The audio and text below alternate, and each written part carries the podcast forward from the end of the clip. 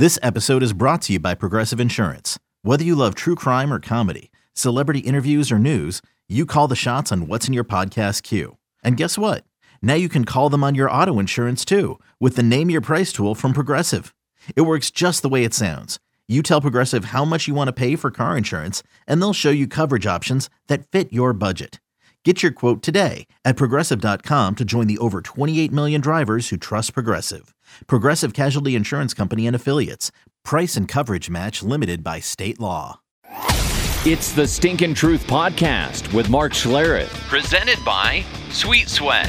Hey, welcome in to the Stink Truth Podcast. Mark Schlereth along with Mike Evans, Scott the Huff producing the show. Brought to you as always by our friends at Sweet Sweat. I'm telling you what, Sweet Sweat, uh, from vitamins to minerals to workout gear to you name it, they've got it. Uh, great products, great stuff. My daughter works for Sweet Sweat, so uh, I absolutely love them. She hooked us up with them, and Sweet Sweat really doing a fine job um, of of everything exercise wise, especially when you're quarantined at home.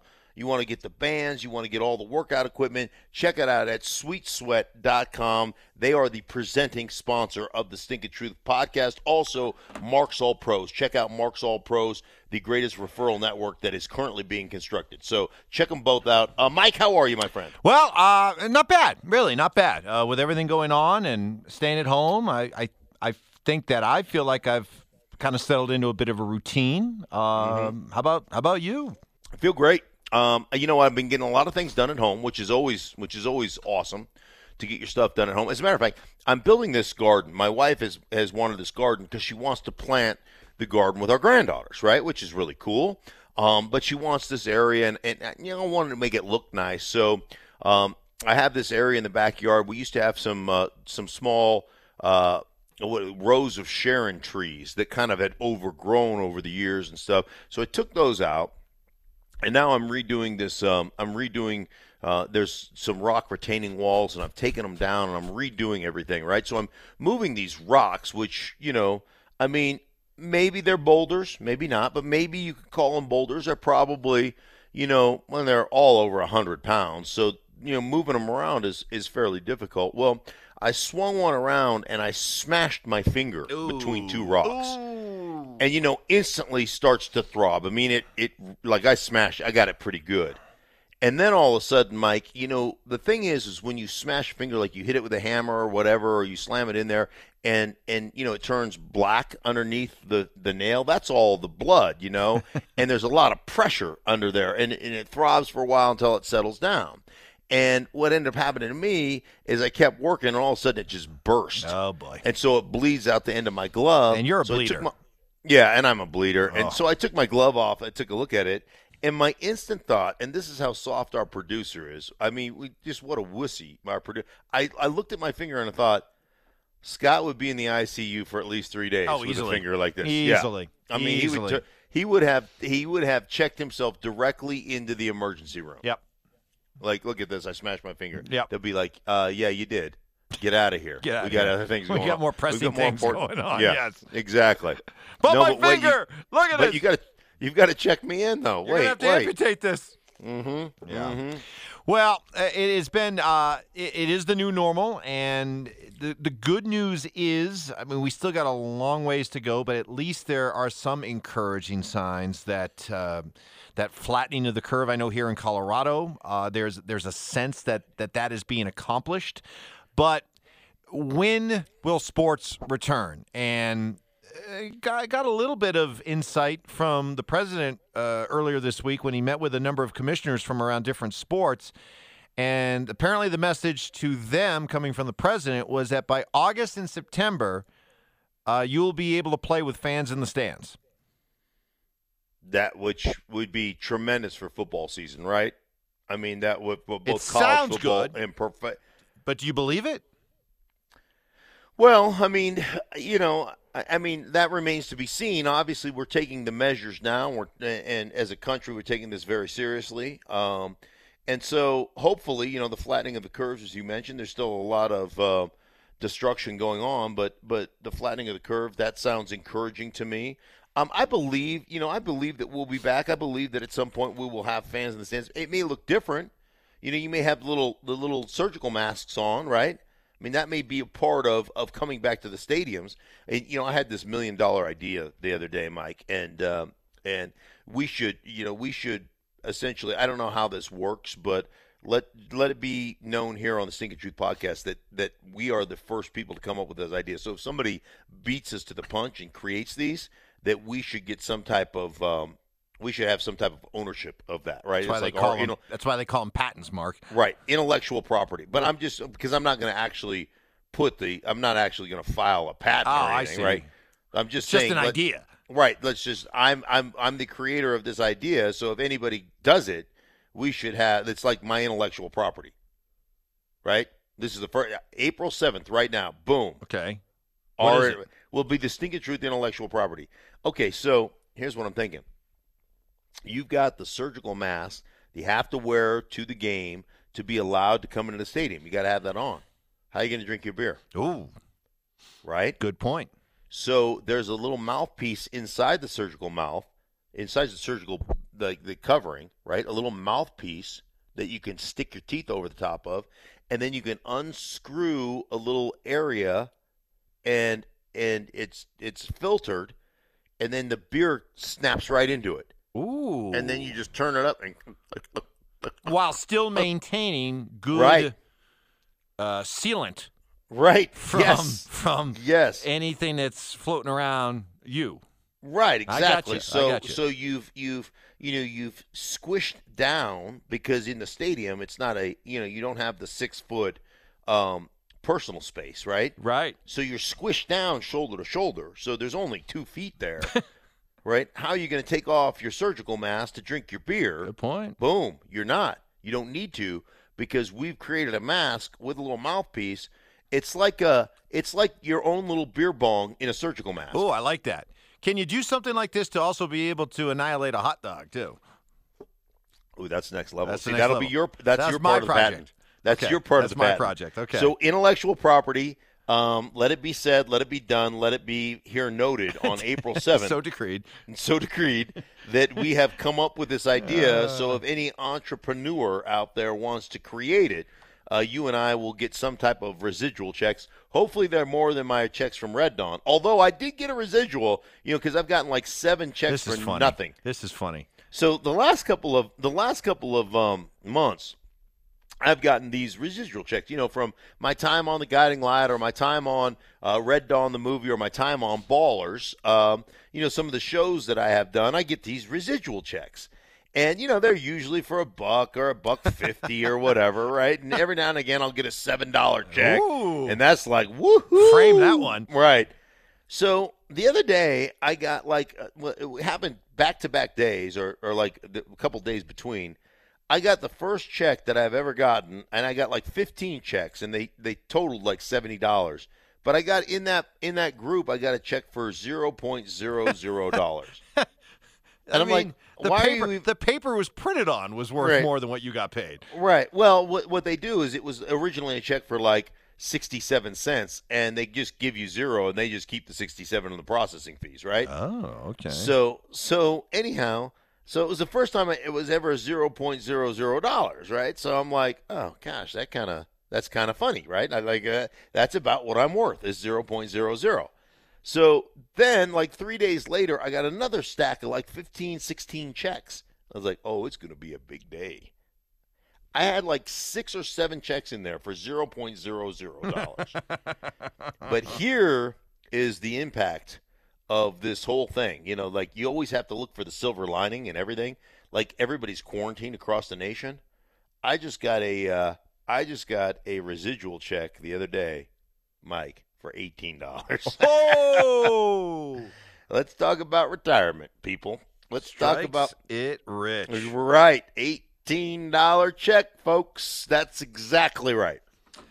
Um, here, here's here's the only thing about getting fans back in the stands by August is Okay. that you're you're hearing the talk right now about baseball that they're kind of zeroing in on a plan to try to get back started up in May, and it wouldn't be until probably mid-May. But Mm-hmm. they're talking about the idea that all 30 Major League Baseball teams would basically be sequestered Right. in the Phoenix area. They'd all be staying at the you know hotels. They they they'd all be quarantined and everything like that. They'd only go out to go to the ballpark to play, and it would involve playing at uh, minor league uh, complexes as, as, well as other fields, but all done there in a central location, uh, so that the health of the players could be closely monitored, and there would be no fans. This is May. This is like right. mid May. You're telling me that we're going to go from that in mid May to opening up to 60, 70, 80, 90,000 people, college and pro football games spread out all across the country on Saturdays and Sundays. Just what? Two and a half months later? I mean, I know that things have changed quickly in a very short amount of time, but wow, that would be rapid, wouldn't it? Yeah, well, I mean, it's but think about how rapid like and maybe we were a little bit unprepared mike but think about how quickly um, how quickly this virus has spread across our country and and what it's done. So i you know i don't know that i don't know that you ever clear up you know clear up the situation as fast. Does it go the opposite way? You know does it does it dissipate as yeah. as quickly. Will there it, be more waves of it over right. the next uh, year? Yeah, I don't know. Maybe I, you know, I based upon based just upon based just upon things you know that are kind of common sense. Like it, it's probably it, it's probably akin to w- gaining weight and losing weight, right? It's it's really hard to lose it, but it's really easy to put it back on.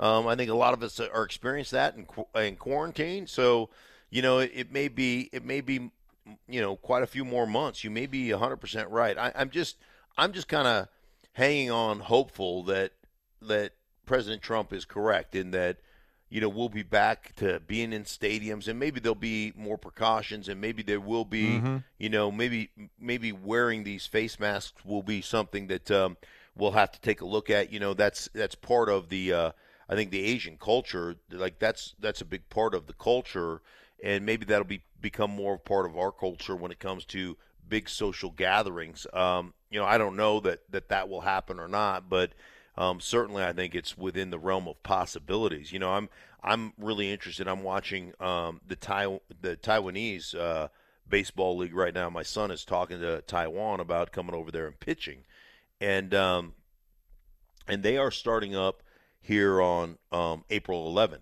And, and now, of course they they were very proactive in shutting down their borders in January, and you can go look at what has happened in Taiwan, and they've had very few cases um, across across Taiwan as far as uh, the number of cases of coronavirus and, and very few deaths as well. And so they're opening up the baseball season on schedule April 11th, I believe it is.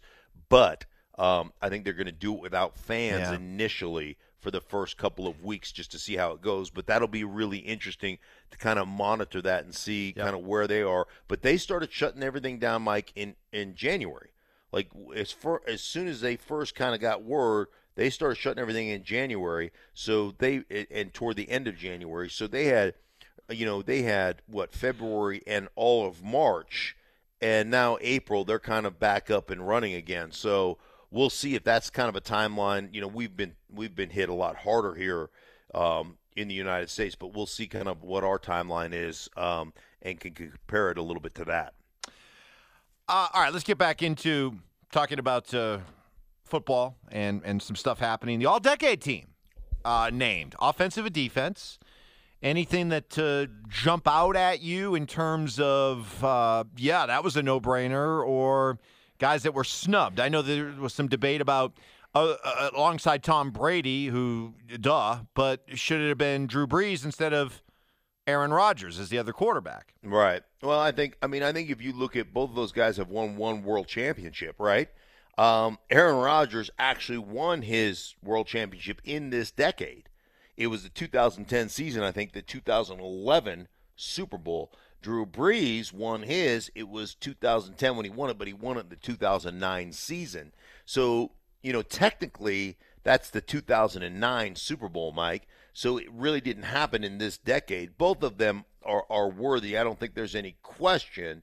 Um, but I don't mind. Like it doesn't bother me that Aaron Rodgers. I mean, you always put a lot on championships. You always put a lot of emphasis on if you've been a part of a championship team. You know, you should automatically elevate when it comes to you know Hall of Fame voting and all those kind of things. So you know, I, that that part doesn't bother me. A guy that you know, the guy that I would look at and, and say, well, what about this guy as far as snubs are concerned? What about Aqib Talib? Like I understand that Patrick Peterson has been a great professional um, over the course of, of his career. Now, he did have the suspension for PEDs, right?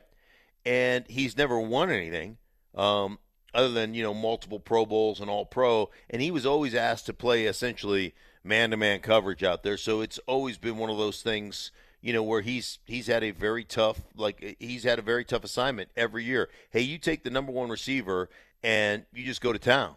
So that's always been part of Patrick Peterson's makeup. But Aqib Talib has multiple championships. He has championships with with the New England Patriots and with the Denver Broncos. So like that would be a guy that I would look at and say, well, is there a snub there because Aqib Talib was was big time, and even when Chris Harris Jr. here in Denver was on that All Decade team as a you know, not as a cornerback, but as a, a DB. Like a, a here's another DB, kind of a slot guy or a nickel guy, and he made that he made that list. Um, Aqib Talib during those times, during the, that Super Bowl run here in Denver, and during the, the time of the no fly defense, Aqib Talib was the number one corner. There was there's no question about that, Mike. Yeah, and and somebody uh, I had a Packer fan reach out to me uh-huh. who was obviously triggered by this whole thing right right away. Packers in the playoffs 2011, 12, 13, 14, 15, 16 and 19. MVPs for Rodgers in 2011 and 2014 plus the Super Bowl in 2010. So, Brees, no Super Bowl, no MVP. So, all right, I I, I guess I'm okay with it. Yeah, but uh, okay, I would say I would say this. Brees certainly like Brees was like, like the runner-up MVP about eight times during the decade. I mean, come on, it was just like just because somebody else had a career year that year is the only reason Brees doesn't have multiple MVPs. I mean, like I I get it. I mean, it's a, a little bit ridiculous. Um, but you know, there can be only what two. So uh, I, you know, I mean, that's just the way it goes, Mike. I, I would say this one of the cool things is the guys who are multiple all decade teams. I play with one, Gary Zimmerman, all decade of the 80s, all decade of the 90s. Mm. Um, you know, Tom Brady, all decade, all decade of the aughts and all decade of the tens, right?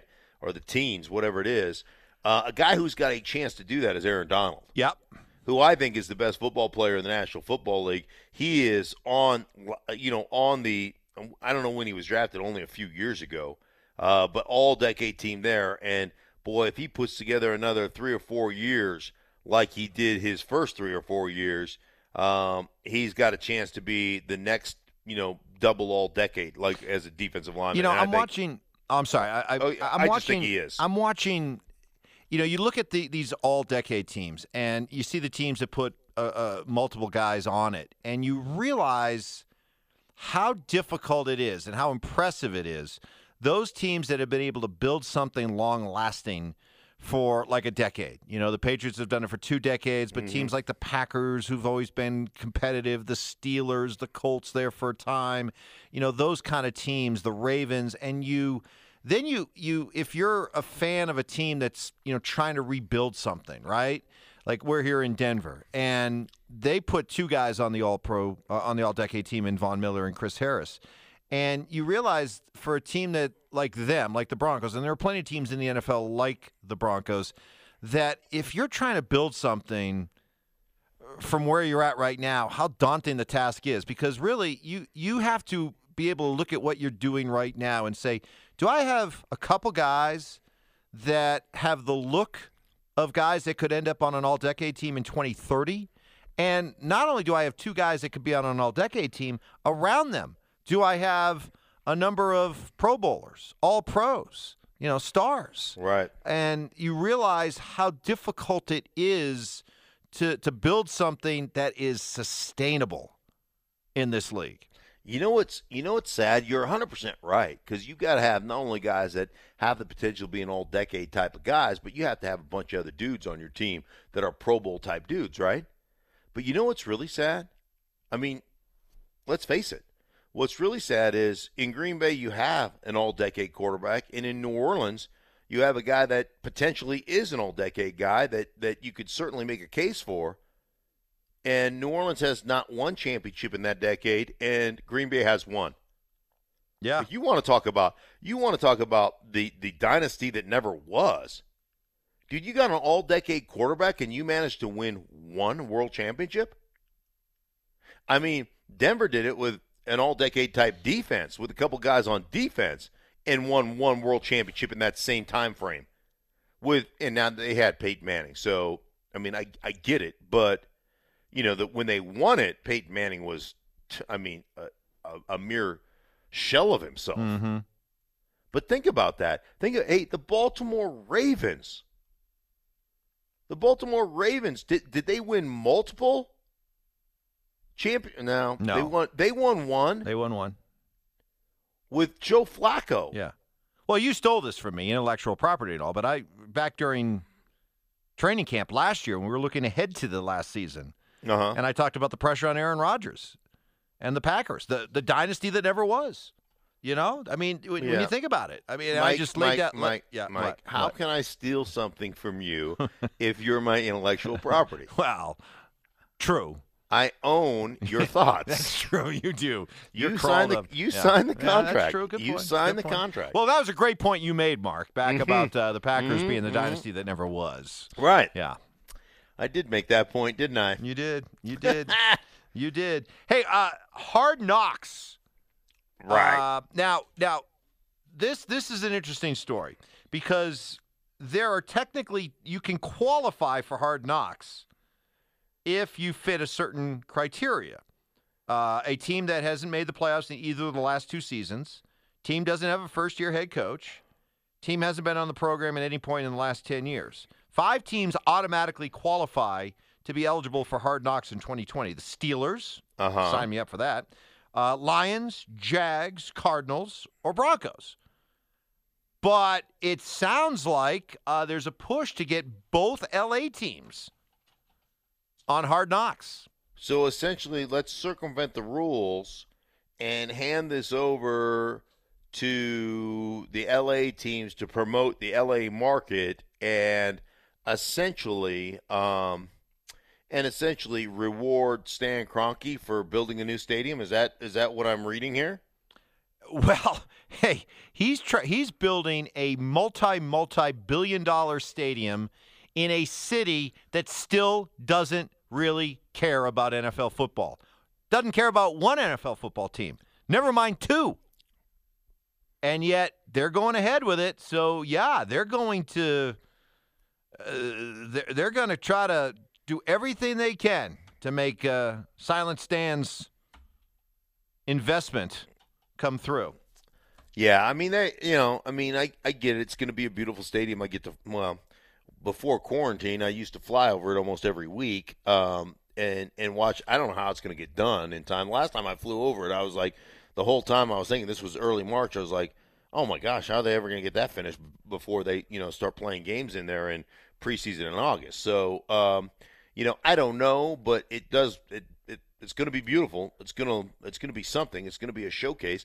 And and the NFL has had this desire because the LA market is so huge, you know, to have, you know, NFL football be a prominent deal in the LA area. I just don't know that that's I don't know that's ever going to happen. I, I will say this, Mike. I think this is interesting.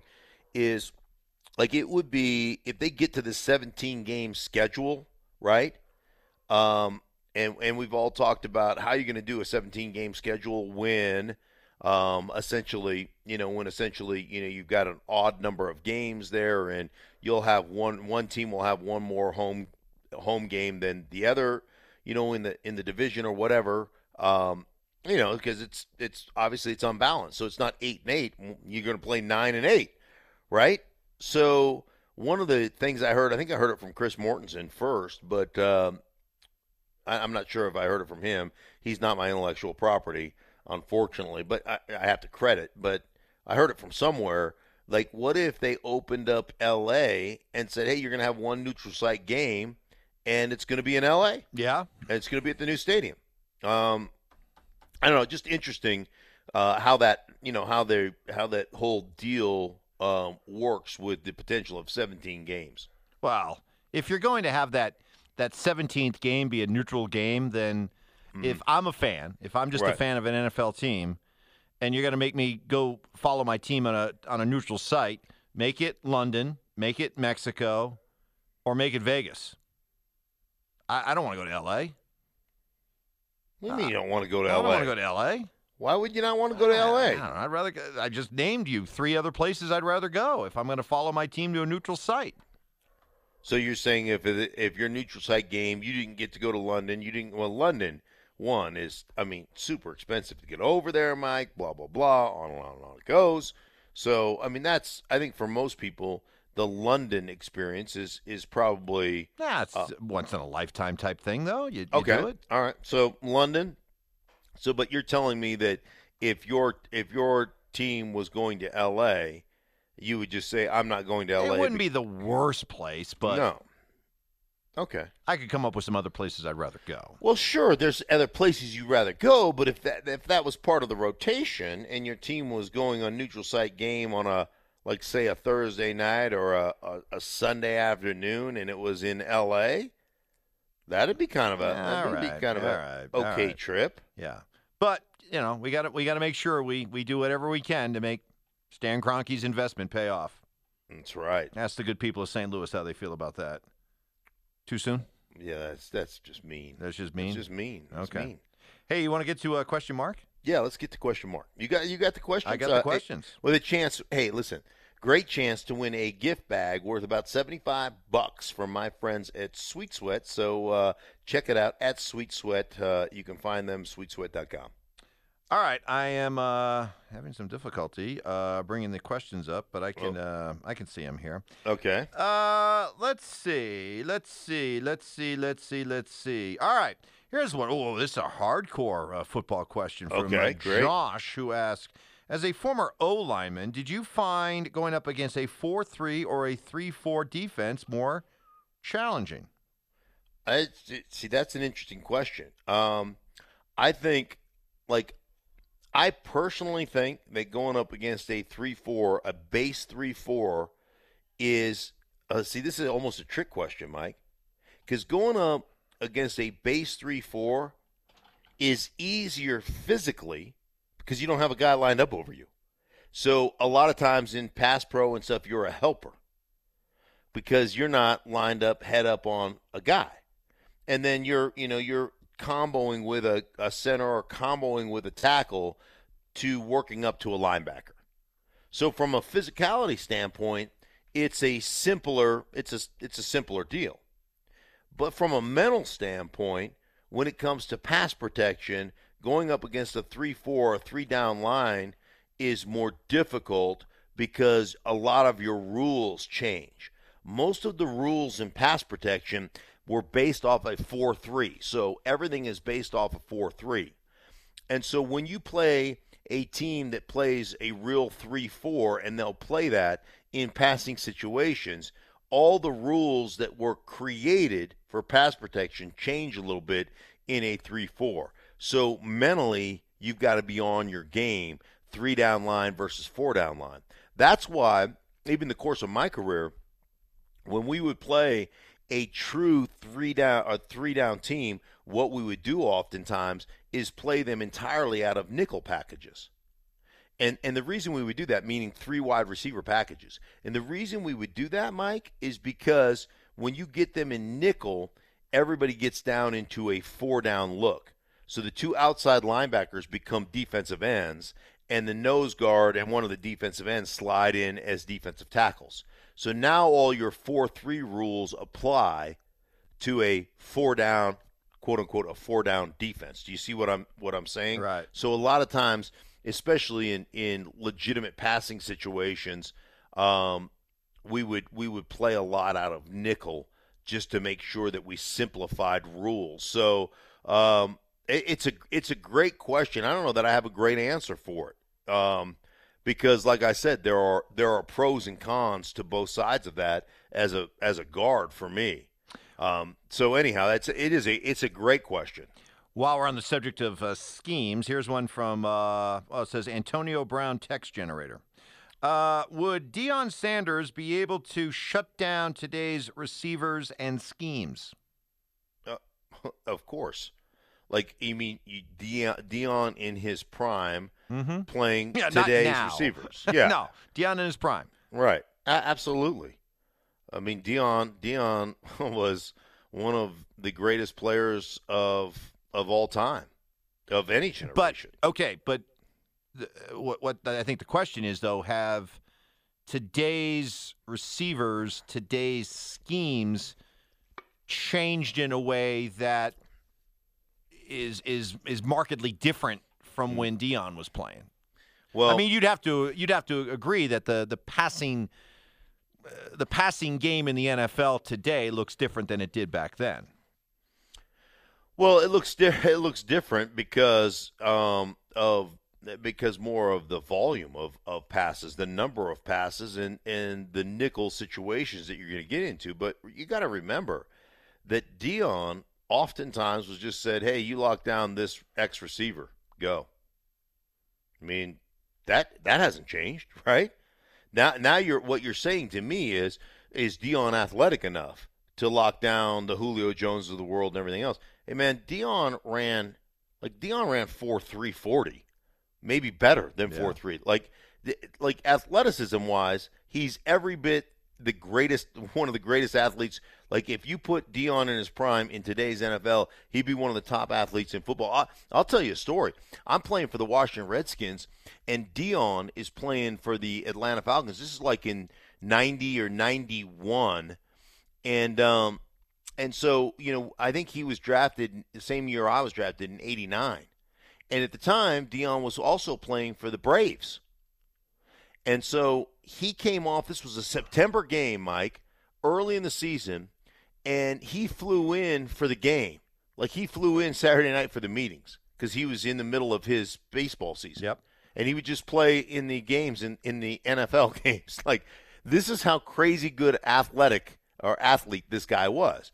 So he's playing all week. He's he's getting game plans faxed to him or whatever. He's playing all week in um, in Major League Baseball, and then he's going, okay, you lock down number 83, right? I mean, that was his job. And so I, I- don't know if it was the opening kickoff, but it was one of the first kickoffs of the one of the, you know early early kickoff of the game. And Deion Sanders flew in Saturday night for the meetings, and he's back there returning kicks, and he took it to the house. I mean, he he returned the kickoff, the opening kickoff, or whatever it was, uh, you know, for for a touchdown. Um, and and that's the kind of athlete that Deion Sanders was. He was just, I mean, he is a freak show of all freak shows. So would he match up? Absolutely, he would match up. And scheme wise, um, what did I have? What I had a meeting last year with with John Harbaugh, who's who was talking about the Ravens offense and what they try to create with Lamar Jackson and the running game and everything they're doing out of that offense, and said, "Hey, a, a new passing concept hasn't been developed in the NFL for 25 years." I mean, it's the same routes and route combinations. It may be called something different, but they're the same things. So, you know, it's just the frequency of pass and, and you know, the frequency of, of personnel groupings and the amount of nickel you play has changed. But a lot of the concepts haven't changed. You're still going to high low everybody. You're still going to flood aside. I mean, you're, you're still going to do all the things you do um, and you've always done. One more is from uh, Adam who asks, Mark, what do you think the 49ers should do with their two first round picks? They have the uh, 13th and 31st Wow. picks in the draft. What do they need? Well, I think I think for the 49ers, um, you know, they lost Emmanuel Sanders. Um, Deebo Samuel has been great. They've got a bunch of really nice complementary kind of wideouts. So they and Deebo Samuel was actually really good. He was far more than a gadget guy. He was a legit number two who also ran the gadget stuff. So I really liked him as a receiver. I think in this draft, and I don't care if it's 13 or if it's 31, Mike. Uh, they need to get themselves, um, they need to get themselves another receiver because I think that's an important aspect to what they have to do. So I believe that that's a, a direction they're going to go in, and I also think they, you know, this is a team that was predicated on on um, defensive line. Um, at one point, talking to their defense coordinator Robert Saleh, he's like, "Hey, listen, man, we can put out, and I will do this at some point. We can put out five defensive linemen that were all first round draft choices. Remember, they had they had they picked up Dee Ford off the edge, right from Kansas City. Then they had um, uh, Solomon Thomas, who was a first rounder. Arik Armstead was a first rounder. Buckner was a first rounder, and then of course Nick Bosa, first rounder. So he said, well, at one point we're going to put out all five guys and just and make it our first round. Go get the quarterback package. And so what I, I think I think they'll invest in another premier defensive lineman because they they uh, I think it was was Buckner that left. Yep. It was Buckner that left. So during free agency, so I think they'll get themselves. No, the trade. Yeah, That's they got the trade. other pick. Right, the trade. So I think it will be Buckner. They'll replace Buckner. They'll get a younger, you know, another inside guy, I believe, or maybe it, whether it's an inside or outside. They've got enough of a rotation there. But I think they'll probably go and get themselves another guy that they think can be a four down or a three down kind of starter uh, at the defensive line position. All right, let's uh, pick a winner. I'm gonna. Can I get to choose? Yeah, you get to choose, man. Yeah, I'm gonna go with. Josh Wynn. He came up with the question about going up against the four three or the three four. It, it's a good hardcore football question, and even Okay. better, uh, he got you to admit you were kind of stumped and couldn't give a good answer. But it was a good question. Good yeah, question. He did. He did. Right. Yeah, so that's good enough for me. You like that. You like do like anytime. that. Anytime that I get a little bit, you know, I get stumpy.